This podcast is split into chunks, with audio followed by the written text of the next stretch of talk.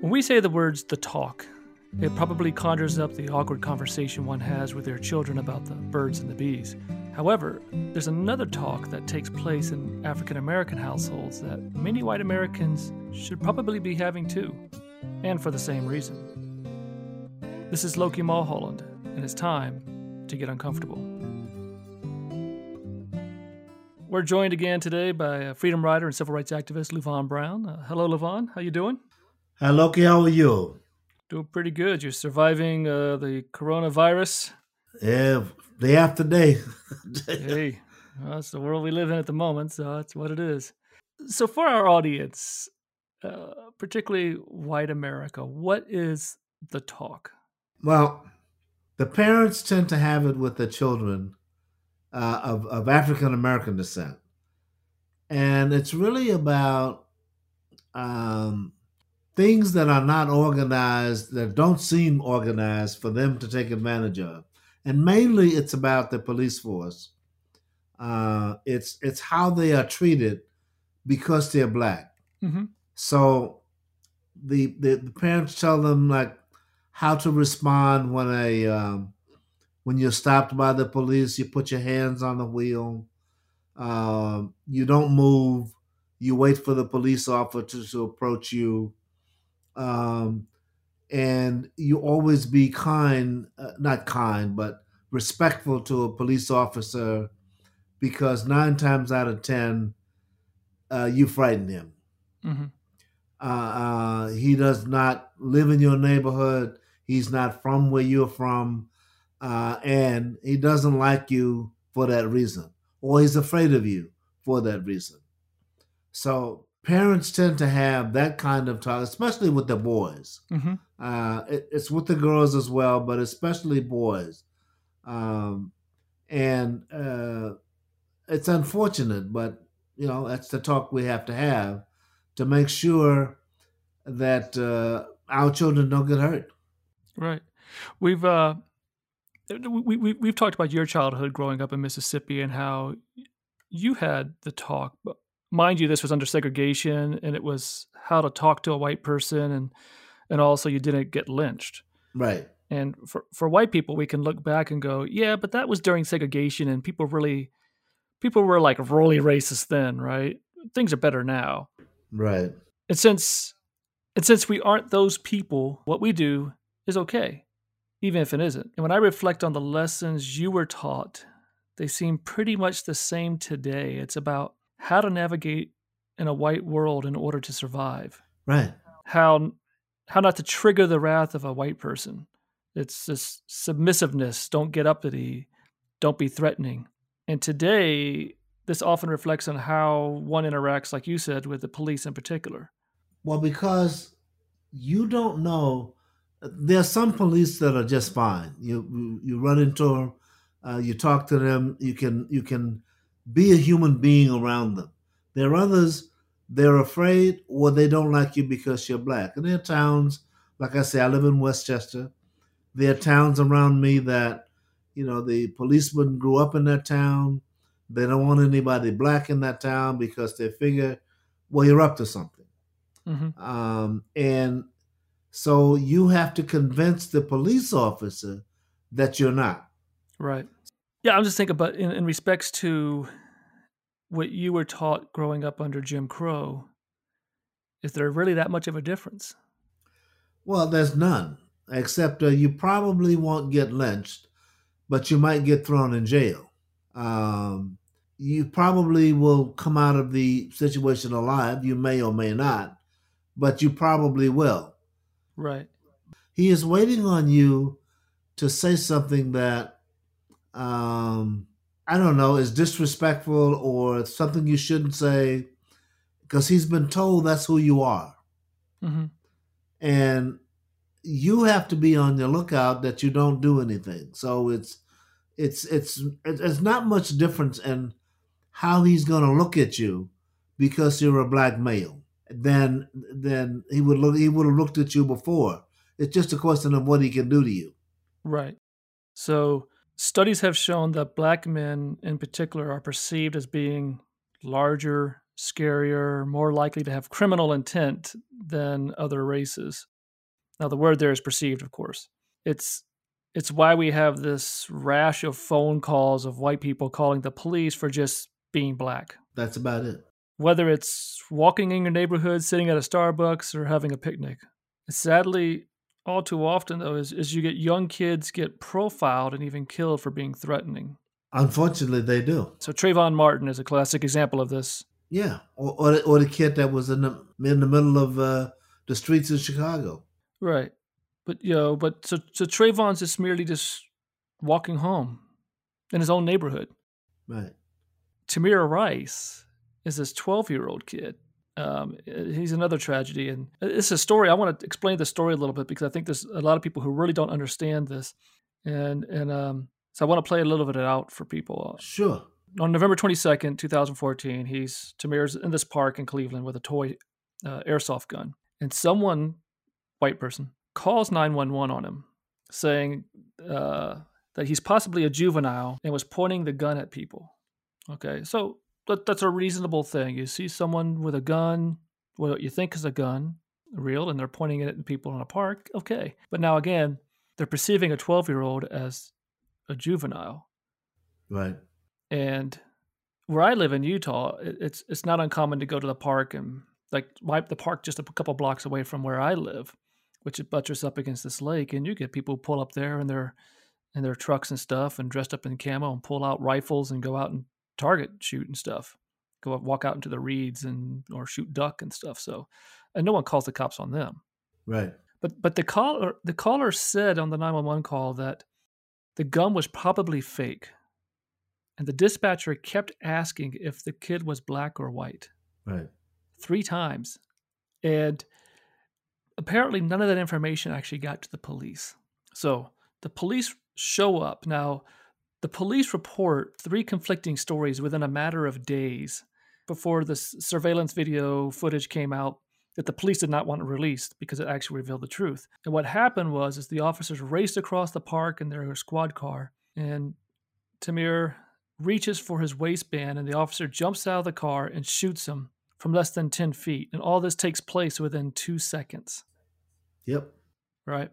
Now the interesting thing about it is the officer who was who was involved in the shooting, Timothy Loehmann, was a 26 year old officer, had been deemed a quote emotionally unstable recruit and unfit for duty by his previous employer, which was also a police force. So you get these guys, this particular officer who's mentally shouldn't be on the job, uh, is not given the proper information, makes one quick assessment about a 12 year old, again, who perceives him as being older and threatening and so forth than he truly is, and then proceeds to gun him down.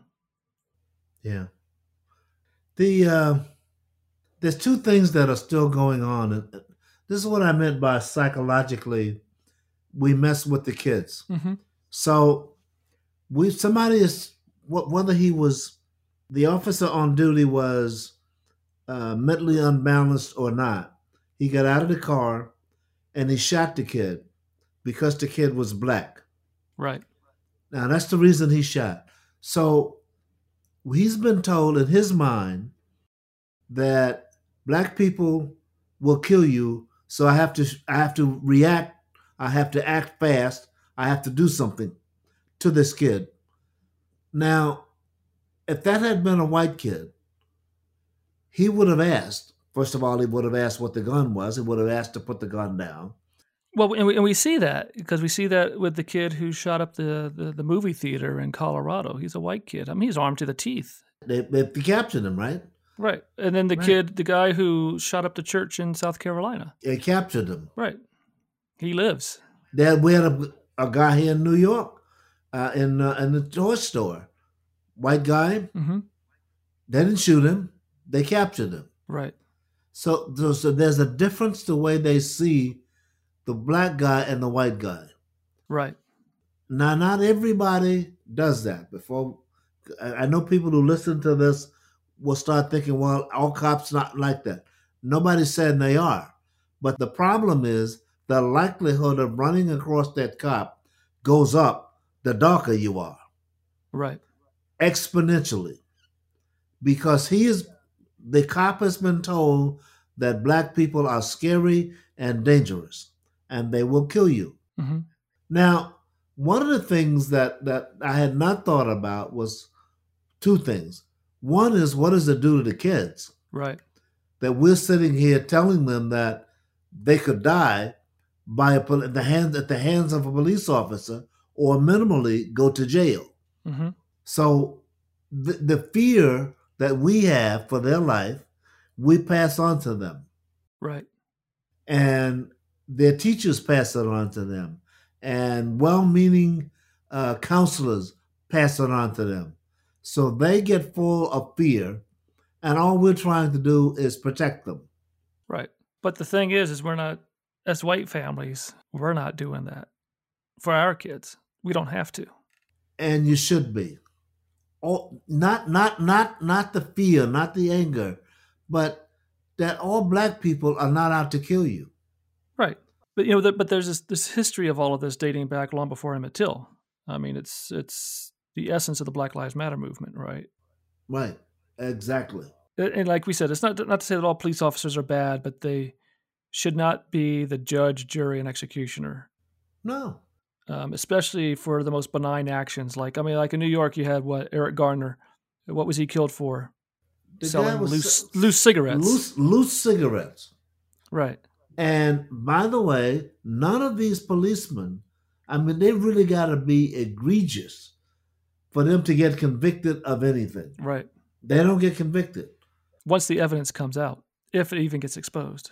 if it gets exposed. Nothing happens. Right. So in 2014, there was a study that was published in the Journal of Personality and Social Psychology, and it found that white male police officers were more likely to hold an unconscious dehumanization bias against black people. That's interesting. Yeah, I had not read that, I, but I lived that. So, right. yeah, it- it- it- and where is that coming from? I mean, because they grew up in America. right, exactly. That's it. That's this this history that's passed down. You know, we, we forget sometimes what why why we have a police force. Okay. And it is not to protect poor people it is not to protect black people it is not to protect brown people. It is to protect white people from us. In the interest of white people. that's all that they're there for most of them. Right. so when they act on that that means we're not telling them to do anything different. And we're saying it's okay uh, to uh, to kill a black person when when when Trump before he was president he took out an ad that said they could kill all the people that were involved in attacking this white woman in the park in Central Park in New York right Mhm. as it turns out they the uh, the police and the uh, DA cooked up this story to fit. They changed the facts to fit the story that they wanted to tell. Turns out the kids hadn't done anything. Of course not. He still said kill them. Yeah. And still stands by it. He's right because the kids were black. Now they were kids. Th- They were not dangerous people. They were kids. So shouldn't we treat children like children? Shouldn't we ask, did they do something before we assume that they did? Right. Everybody assumed that they did, even black people, because that's what they printed in the newspaper. So now all, all of that stuff, the fact that people get killed, the fact that uh, these kids got arrested, all of that goes to building this fear of being black in America. It is not an accident. In my other life, I'm a filmmaker, and one of my more fascinating films I created is the award winning film titled Black, White, and Us. It's about viewing racism through the lens of transracial adoptions in Utah. Utah? Yeah, Utah. It just so happens to be the transracial adoption capital of the world. So, what happens when white families who didn't believe racism existed anymore adopts a black child? Find it on Amazon Prime or visit lokimulholland.com to purchase a copy for your collection. In the same study that was published by the Journal of Personality and Social Psychology, the um, they found that white female college students perceived black children that were 10 years of age or older as less innocent than their white peers. And Phillip Goff, who is the author of the study, said, quote, Children in most societies are considered to be in a distinct group with characteristics such as innocence and the need for protection. Our research found that black boys can be seen as responsible for their actions at an age when white boys still benefit from the assumption that children are essentially innocent. Wow. Yeah. Well, I guess it doesn't surprise me, but that's scary. Yeah. You think about that. You think about that. Now, why do they? Why do they think that? Well, society. Right. They've been taught that. Children are taught this. This we we we instill fear. Mm-hmm. We think we're instilling something to protect people to, but we instill fear in our children. Uh, but we have to. Right. Uh, because if they are seen that way, if if the studies show that the white doll is picked, the black uh, children are not children, uh, that the police raid neighborhoods, but all of that in fact happens. It's not made up. Right. So somebody is not completing the conversation that we have to have. Right. You know, you move into a neighborhood and you're black, so everybody moves out. Right. Well, why is that? I mean, so we come home, we tell the children, you look, you got to be a certain way because we're going to go live next to this white family. You know, there's something wrong with that. That perpetrates uh, this kind of stuff that you were just talking about, that this study is just showing. All it does is perpetrate it. And in our children, perpetuates it. it. Uh, what I say, yes, perpetuates it. Yeah, well, we have same difference. but, but that's what it does. Right.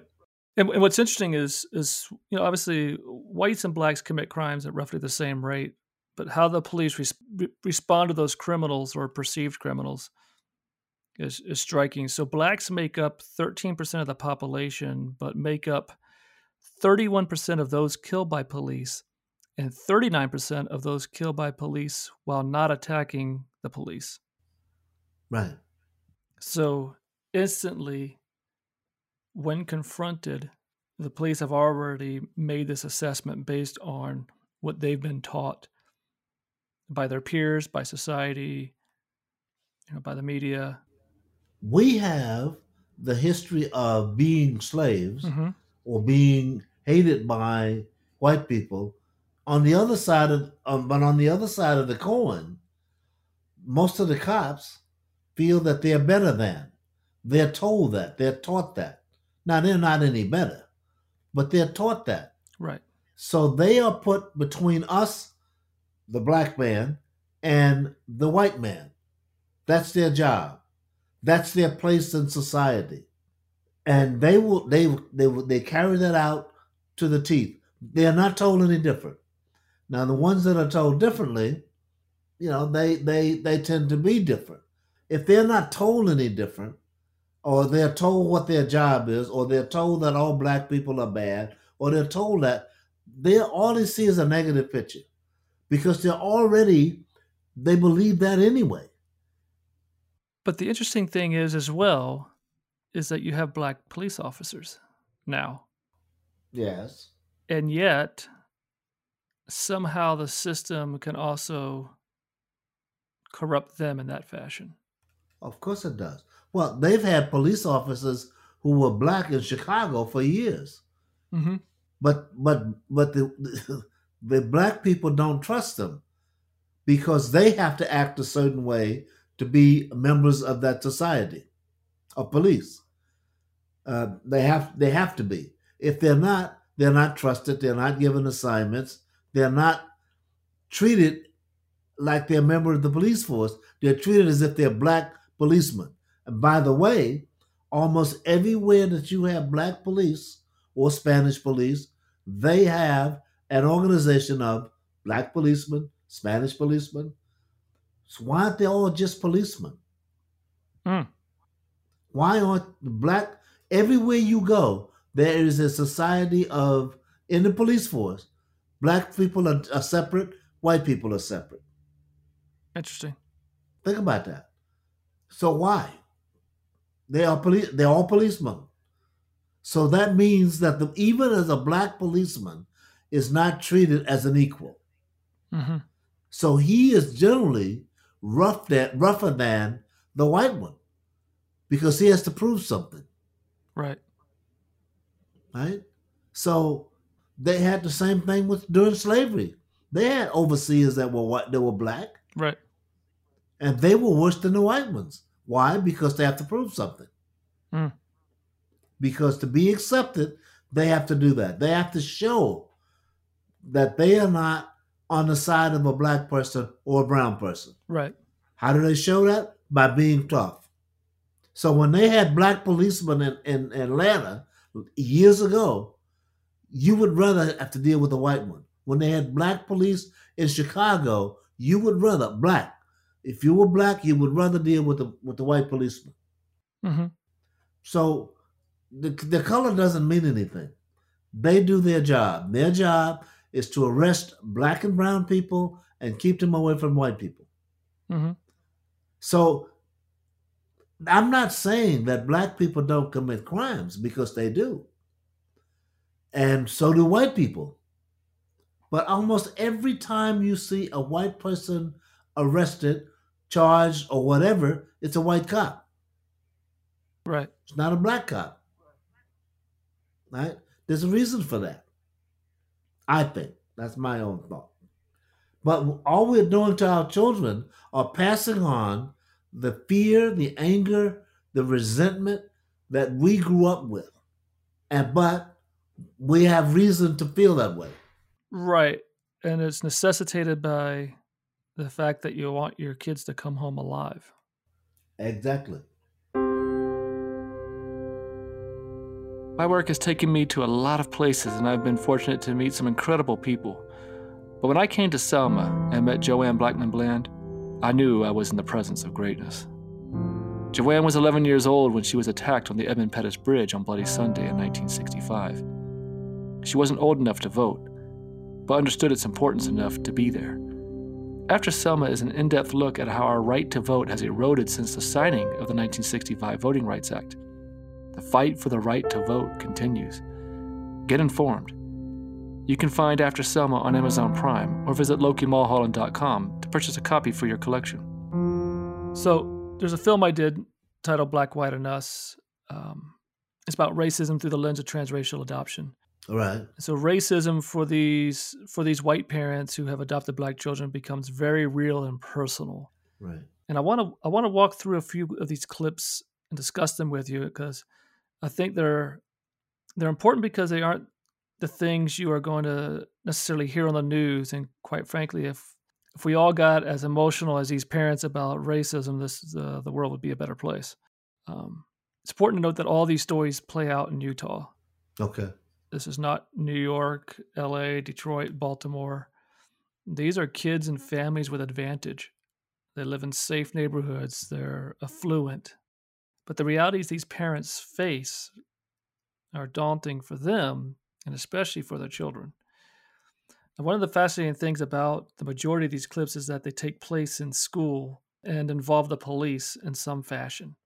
Now, we're going to talk about the school to prison pipeline in another episode, but it's really clear how this all works after listening to some of these some of these stories. So the first one I want to play for you is about a kid named Max.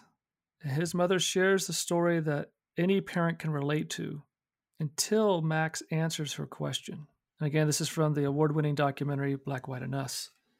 One day, Max was home with me in the kitchen, and I said, Max, what do you want to be when you grow up? And he said, Well, mom, I really don't know because I really don't know what you can be from jail yet. So I'll have to figure out what you can do in jail and then I'll let you know. He was in a in a classroom and uh, I would get calls every day, you know, Max is doing this and that and this and that. And it was so extreme.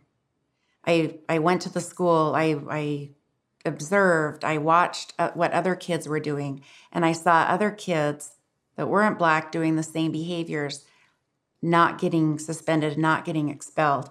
Max was put in a room by himself for hours and hours and hours, see, seen as aggressive, seen as more threatening. And I think after a certain amount of somebody telling you, Max, if you do that, you're going to go to jail. You're going to go to jail. You're going to go to jail. You cannot tell a black child they're going to go to jail at age nine. All right. So the story starts off simple enough. A parent is asking their child, What do you want to be when you grow up? I mean, what parent hasn't asked their kid that? And then Max says, I don't know. What can you do from prison? He had internalized what was taking place with these school administrators and, and teachers and stuff. If you keep acting up, you're going to go to jail. You're going to go to go, to go to jail. You're going to go to jail. Right. You know, we tell children uh, to listen to adults. We tell them to listen to their teachers. Uh, we tell them to listen to the policeman. At this age, they, they do that. And then they go and they listen. And what a, ch- a black child is going to hear, especially in a place like Utah, is exactly that language. Why? Because they don't know him. They don't know where he comes from. They have a preconceived notion of what a black kid is going to do. They expect you to sit and be quiet. And as soon as you don't do that, you're going to jail because that's the worst place you can be. Mm-hmm. And now this guy comes home and he has to tell his mother this. Now, the problem is, black mothers may hear that all the time. Mm. Uh, because in, mo- in a lot of these schools, now, you, they don't go to the same schools anymore, but in a lot of these places, the the black child is just a throwaway. They have to teach him, uh, but he's a throwaway. In in Utah, I mean, he's definitely going to be that. Mm-hmm. So now he's a throwaway. They want him to uh, uh, behave. They can't lock him in the pen anymore because that's uh, that's what they used to do during slavery. But they can send him to jail because that's where you belong. Right.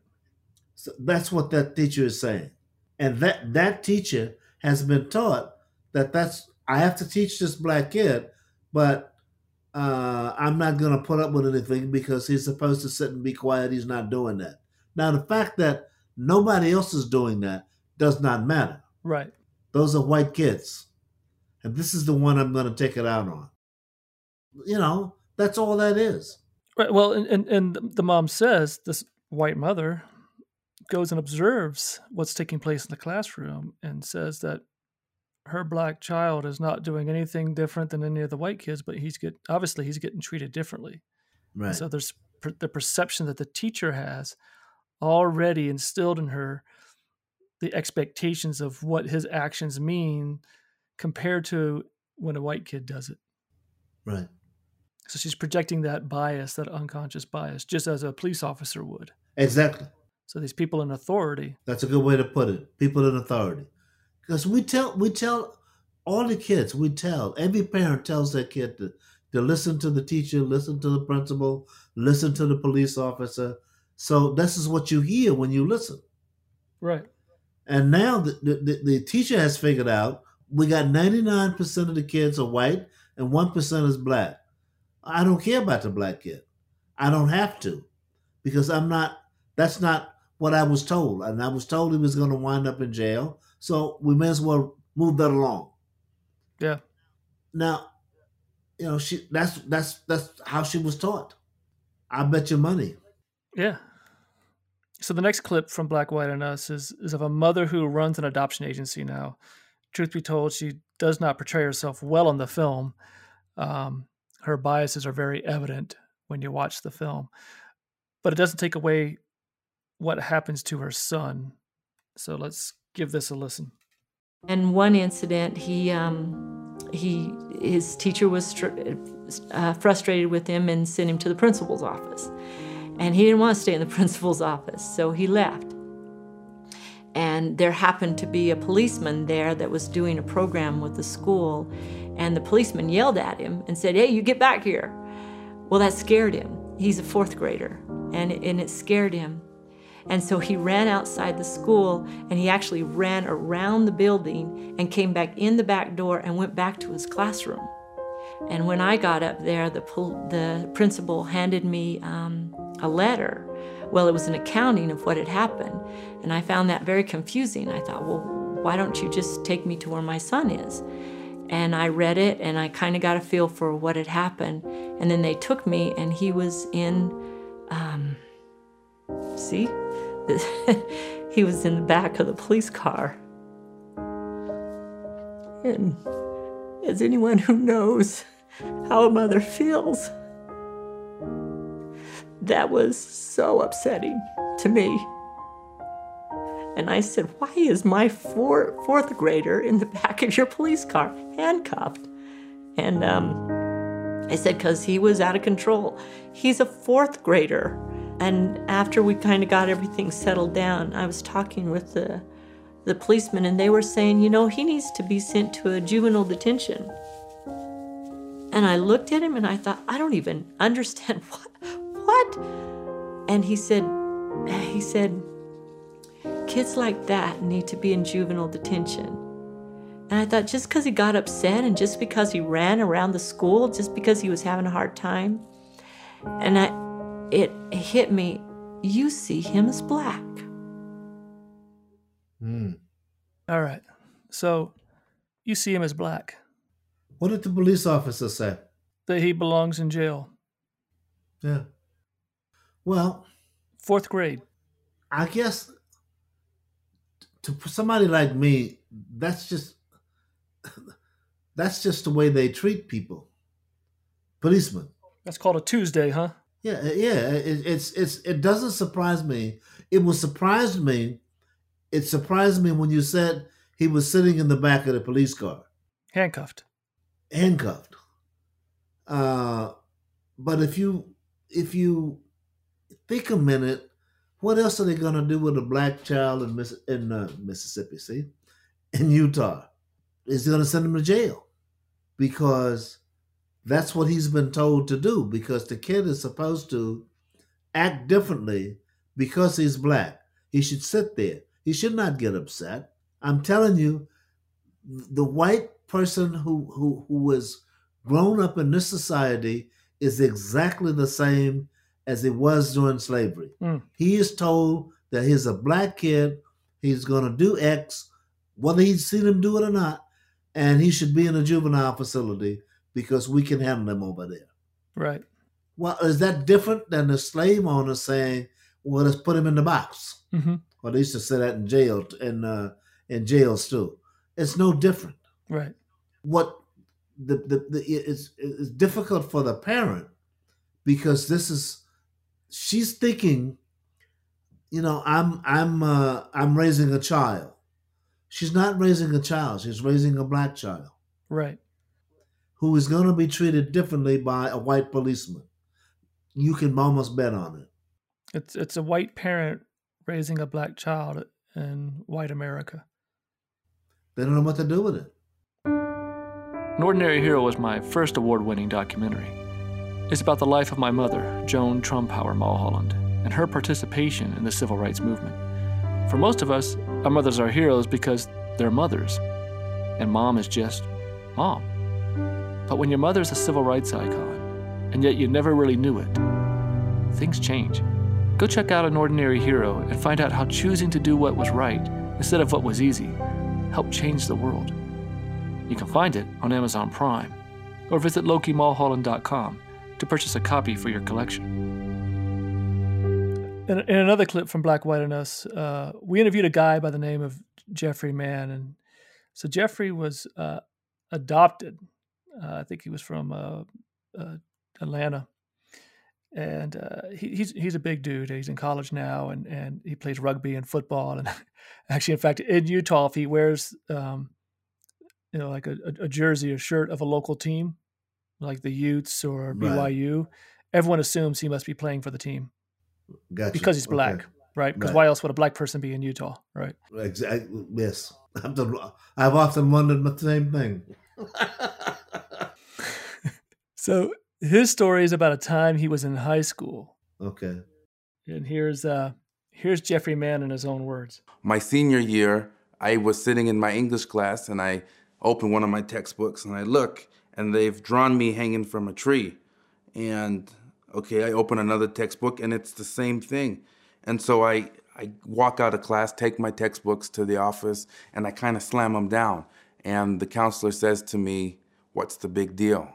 And by this time, I'm furious. And so I storm out of the office, and the next thing I know, the cops have been called.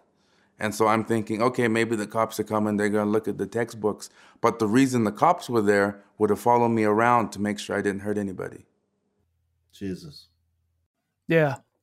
Oh, that's a good example of blaming the victim. I was thinking the same thing. Yeah. I mean, that's what that is. Now, the thing we have to ask ourselves is why couldn't either the, the principal or somebody or the police officer react to that as it's the wrong thing to do, to draw that picture, take his side. But none of them did that. Right. Right? None of them took his side.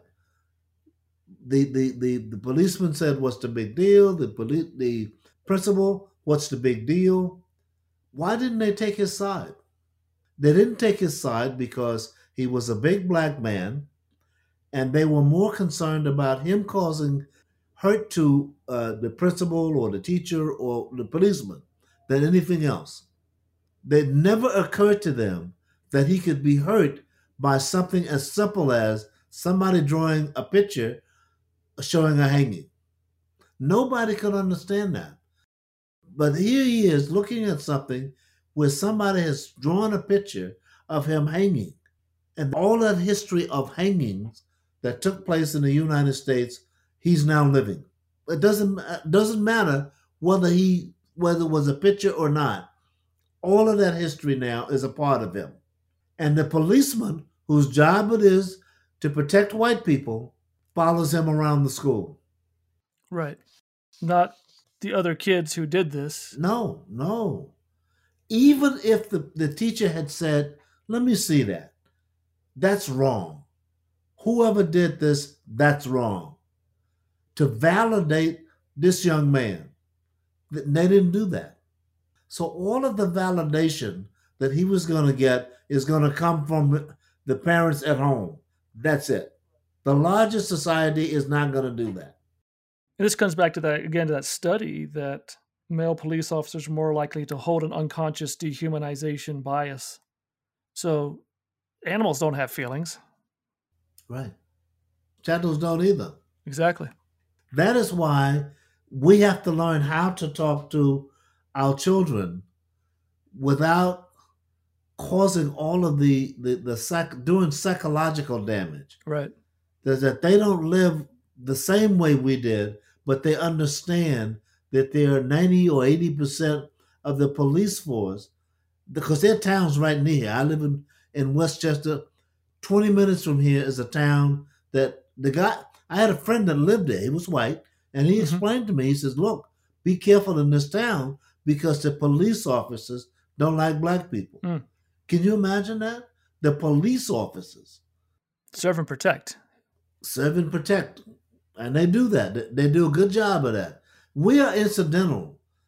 If we don't happen to live in a place where uh, where the police has taken it on themselves that they will serve and protect everybody, mm-hmm.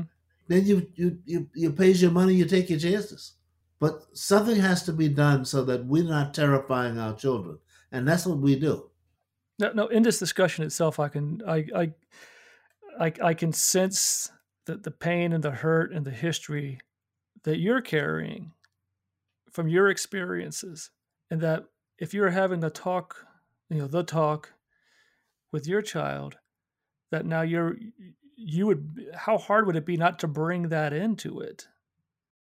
It's difficult because you don't it, otherwise it doesn't make any sense. Right.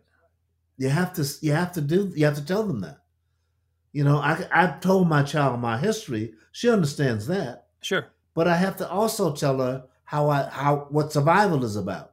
Right. Why you don't drive a red car through a white neighborhood. Not in Mississippi. I'm talking about in New York. So how why you might get stopped depending on the color car you're driving. Uh, they might think you're uh, uh, uh transporting drugs if you drive X car. They might think, you know, so I don't, you, you, you it, it has to come through. Sure. Uh, but I don't know what else to do because I'm telling you, And I've been stopped by the cops several times. No ticket, no nothing. Everybody was fine. But I followed the rules. I didn't argue. Um, I was, you know, I, I've done it enough. And I didn't resent doing it. I just knew that was how you survived. You know, there's something that just kind of came to mind about that because as I was thinking about that, I was thinking of the word, you know, back talk. You know, you didn't give any back talk. None. And these th- these things of being out of your place and back talk, it's like we want you to be like a child, a good child. Right. We're not going to see you as a, as adults. So here you are, an adult getting pulled over by the police, and you have to act like an obedient child. Well, I have to be non threatening Right. As a black person. Sure. Non threatening. And whatever that means to that police officer that day. Exactly. Because it could be, it could be. I had a guy at work once say to me, says, What did you say to this guy? I said, I didn't say anything to him. Because he was trying, I was trying to get a ticket taken care of. hmm And, the, and, and this guy could do that. But this cop, just, I don't know. He just hated me. Hmm. Without me, I, was always the same, but he just had it in for me. Yeah. and you never know when you're going to run into that cop. And what what what's what's what's more scary is cops who know better, who fe- think differently, will not say a word. Right. So you're screwed, you know, uh, because you you you can't depend on the cop who knows that that's wrong to do Mhm. anything. Why? Because then he's not a member of the club. So I, I don't know. So I, I want to play another clip from the award-winning film Black, White, and Us. This is uh, Melody Linton is a is a white mother of two black children, Okay. and she and her husband Curtis, uh, Curtis Linton, run a foundation called the Domino Foundation to help parents and children who are in this situation. You know, white parents navigating the world of raising black children in America. Right. he has been asking us since Trayvon Martin, and we have to discuss everything with him because he can't go outside of our home and use a plastic water gun, or he can't use a plastic bow and arrow outside of our home. We tell him in our home you can do this, but outside of our home you may not because we we have been told and we have watched on the news that um, the law does not protect our son as it does everyone else.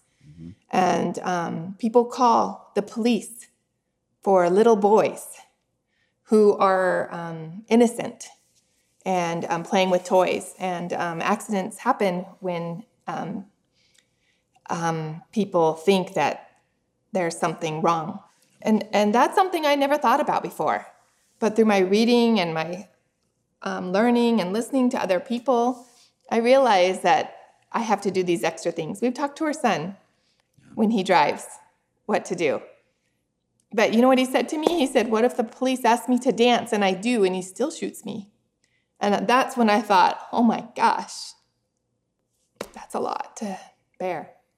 Uh, you know, I. It's interesting. I used to live in a. You know, it's funny. My mind flashed on when I lived in Jackson. I had a, a cap pistol. I had water pistols. I had all kinds of stuff. The difference was I lived in an all black neighborhood. They understood that I was a child. Now, they were not afraid of me. Uh, but as soon as you get around a, a, a neighborhood full of white people, you're different. Hmm. And I feel for this mother. I really do. Because most white people are living with the vestiges of slavery without realizing it. Hmm. And black people realize it. Right. And that's the difference. It doesn't surprise me that she had to tell her children that in a white neighborhood. Why? Because they were black people, they had guns. hmm The police come, the job is to protect, they shoot the kids. Right. Or they don't shoot the kids, they take them to prison. Whatever the case, a black family would not react to that. The kids have having a gun, I mean, but white people do. They are still living with the vestiges of slavery. Every piece of news that they get is about that. Hmm. So I want to come back to the story of Max one last time. Sure. Uh, in this this particular clip is a fascinating look at what these parents are trying to do, and is a, a reflection of what it means about us. Okay. So here's here's Max's mom, Carol, and Black, White, and Us. There's this moment where you realize there's only so much you can do to protect him. You can teach him what to do when a cop pulls you over. You can you can try to teach the community of his friends and people around him. But we realize that he benefits from our white privilege when he's with us, but he doesn't when he's not with us. And so I feel like it's also it's hard and it's tricky for him because he's used to going navigating the world with two white parents and benefiting often from our white privilege.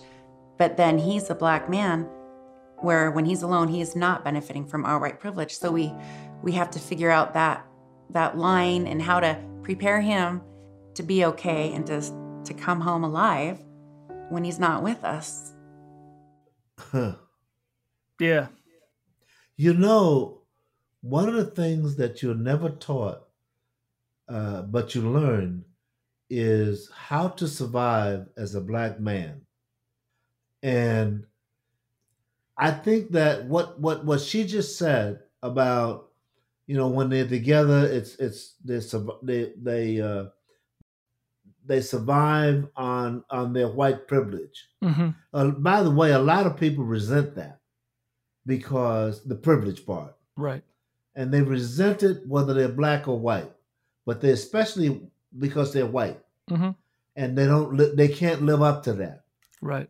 So so here are these black folks living the good life, and I'm struggling hmm or whatever. But you you learn how to be black in America. Right.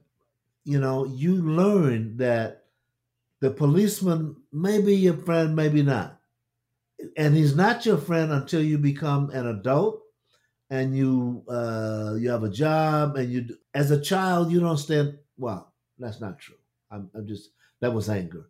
But I was about to say you don't stand a chance, but Right. you learn by by by being in places where you have to be a certain way, you have to act a certain way, you have to talk a certain way.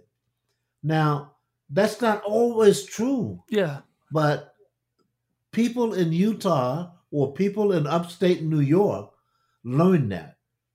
You are learning that. Want a great way to help a worthy organization and educate children about the civil rights movement? Visit our foundation, the Joan Trumpauer Mulholland Foundation, at thejtmfoundation.org. That's thejtmfoundation.org. T H E foundation.org. We are a 501c3 established to help end racism through education. A $5 monthly recurring donation will provide curriculum for 30 students. As my mother used to say, I can't do everything, but I can do something, because doing nothing is not an option. If you have wanted to help in this cause, but didn't know how, now you can. The Joan Trumpauer Mulholland Foundation at thejtmfoundation.org. This just came to mind actually is is so here obviously Max has this safety net of being around his white parents. That's what her, his mom is saying. When he's with us, Right. he's got this privilege because everything's okay. Right. When he's on his own, he's just a black kid. Right. Uh, is there safety for African Americans being around white friends? Um, In, in, in the sense that like Max has that safety. So it's like, all right, well, as long as I got my white friends here, uh, things should be pretty chill. well, he's less threatening. Right. first of all. But he's not necessarily safe, but he's less threatening. Why? Because he's talking to white people. And that's okay. Hmm. Because th- they are they, we know who he is now. We can place him. He's a safe one. Right. Yeah, he's a safe one. So yes. I never thought of it, but you do. You treat it differently. Right. But if you know if you know you're going to be treated differently, would an African American drift towards or quickly quickly try to make friends in a situations to make sure that they're safe? Well, there's one that's one way to look at it. The other way is the more black people are around, the safer you are. Right. But the more black people are around, uh, no, the white people don't feel safe, and it's time to bring in the police. Ex- ex- Exactly. So you have to learn how to live in America. Right. You know, the neighborhood that I live in, the chief of police, well, he was the chief of police. Uh, He's he's no longer there. But our town, the guy that runs our town, uh, doesn't mind black people. Right. You know, he's he's cool. You go two towns over, it's not the same. But I know that. Right. So I, I tell my daughter that. But by the way, when you go to Eastchester, they're going to treat you differently, or they might treat you differently. It's interesting you make this. You, you, you said this phrase. It's you, you have to learn how to live as a black person in America. Uh, white people don't have to learn how to live in America. We just live. Right. They do. That's privilege. That's privilege.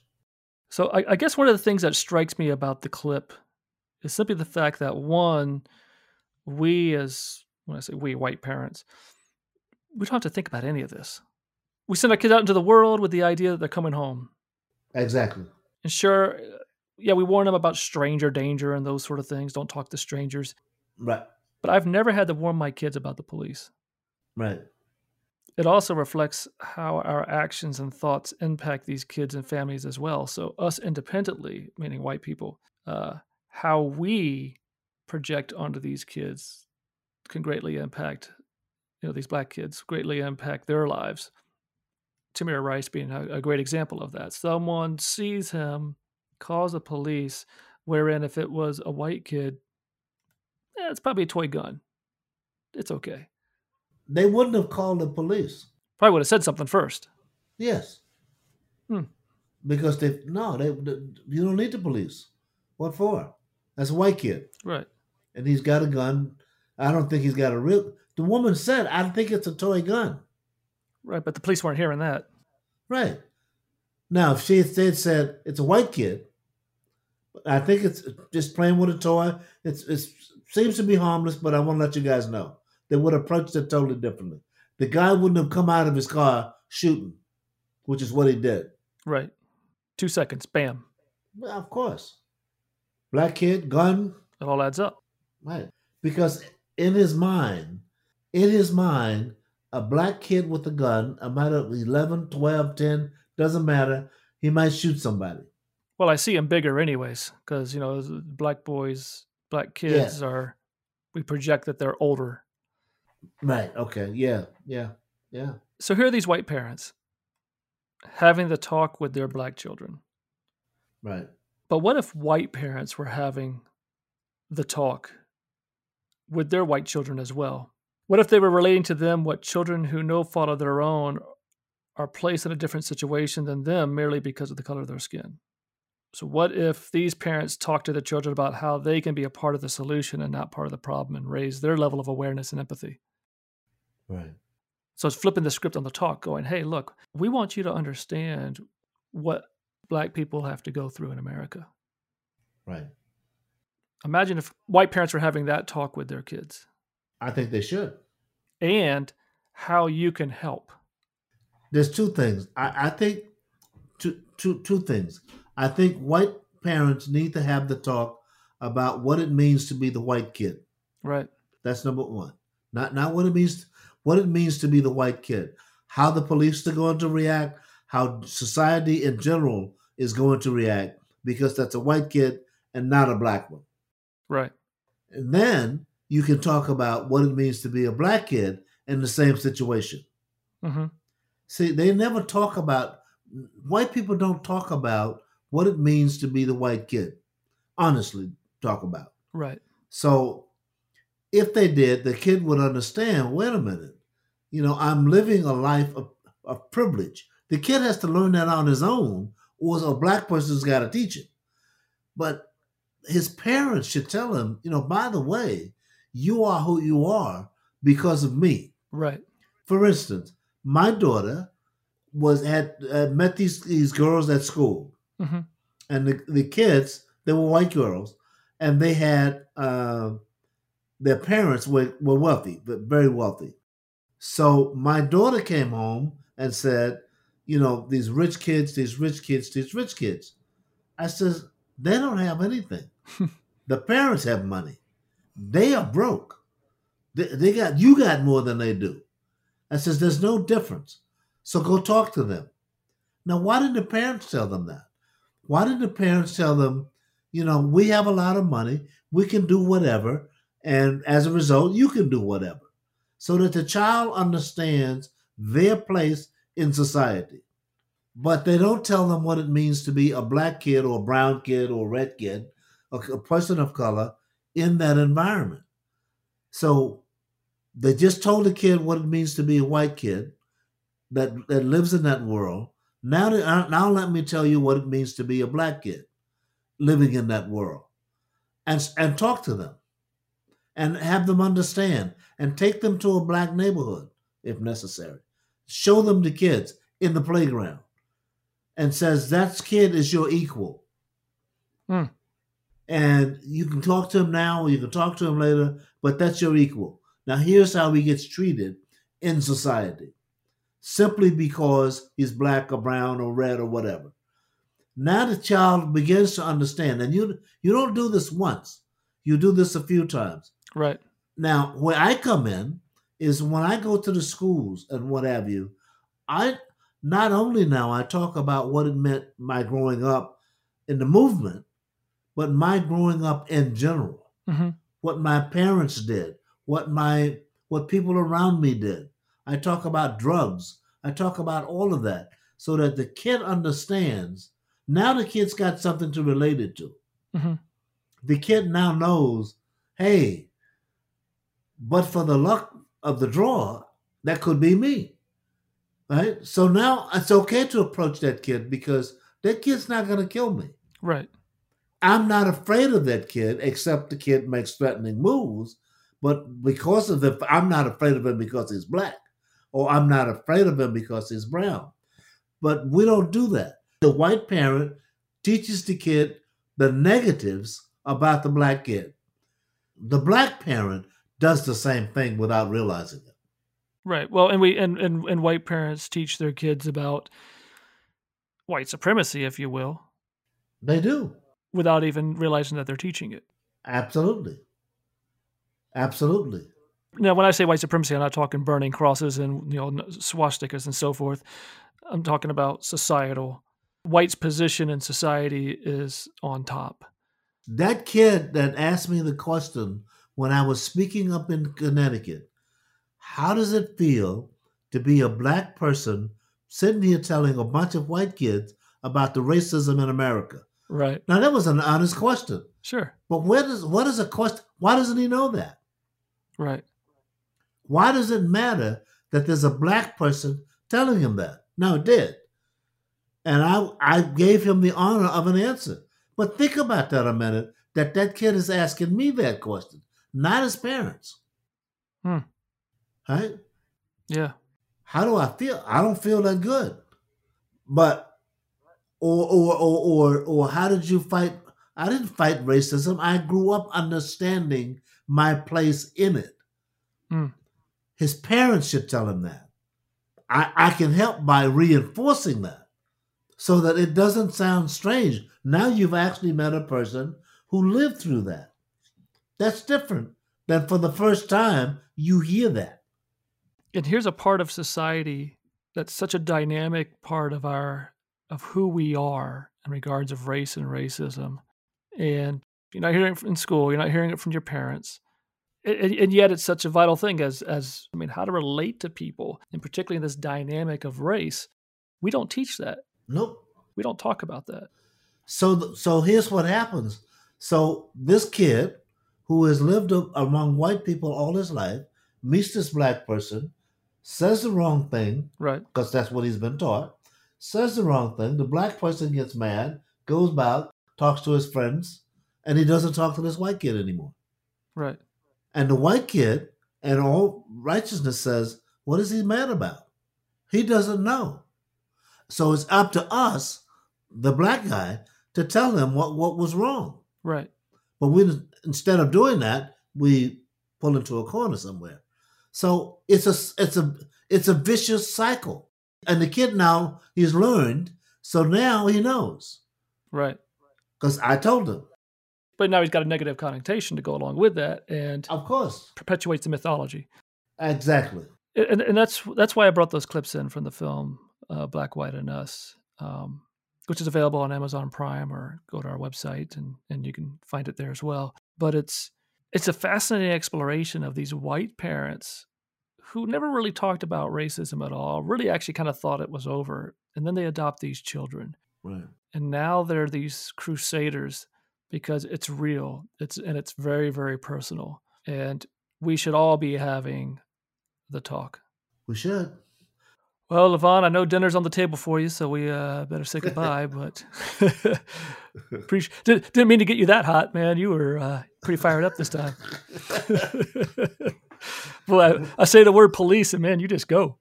Oh well, that's yeah, a yeah. that's a trigger for you. oh God! All right, my friend. Thank you again for listening. Make sure you head to my Patreon page at patreon.com slash Loki Mulholland. Show a little love if you can, and get access to even more content. Until next time, don't be afraid to get uncomfortable.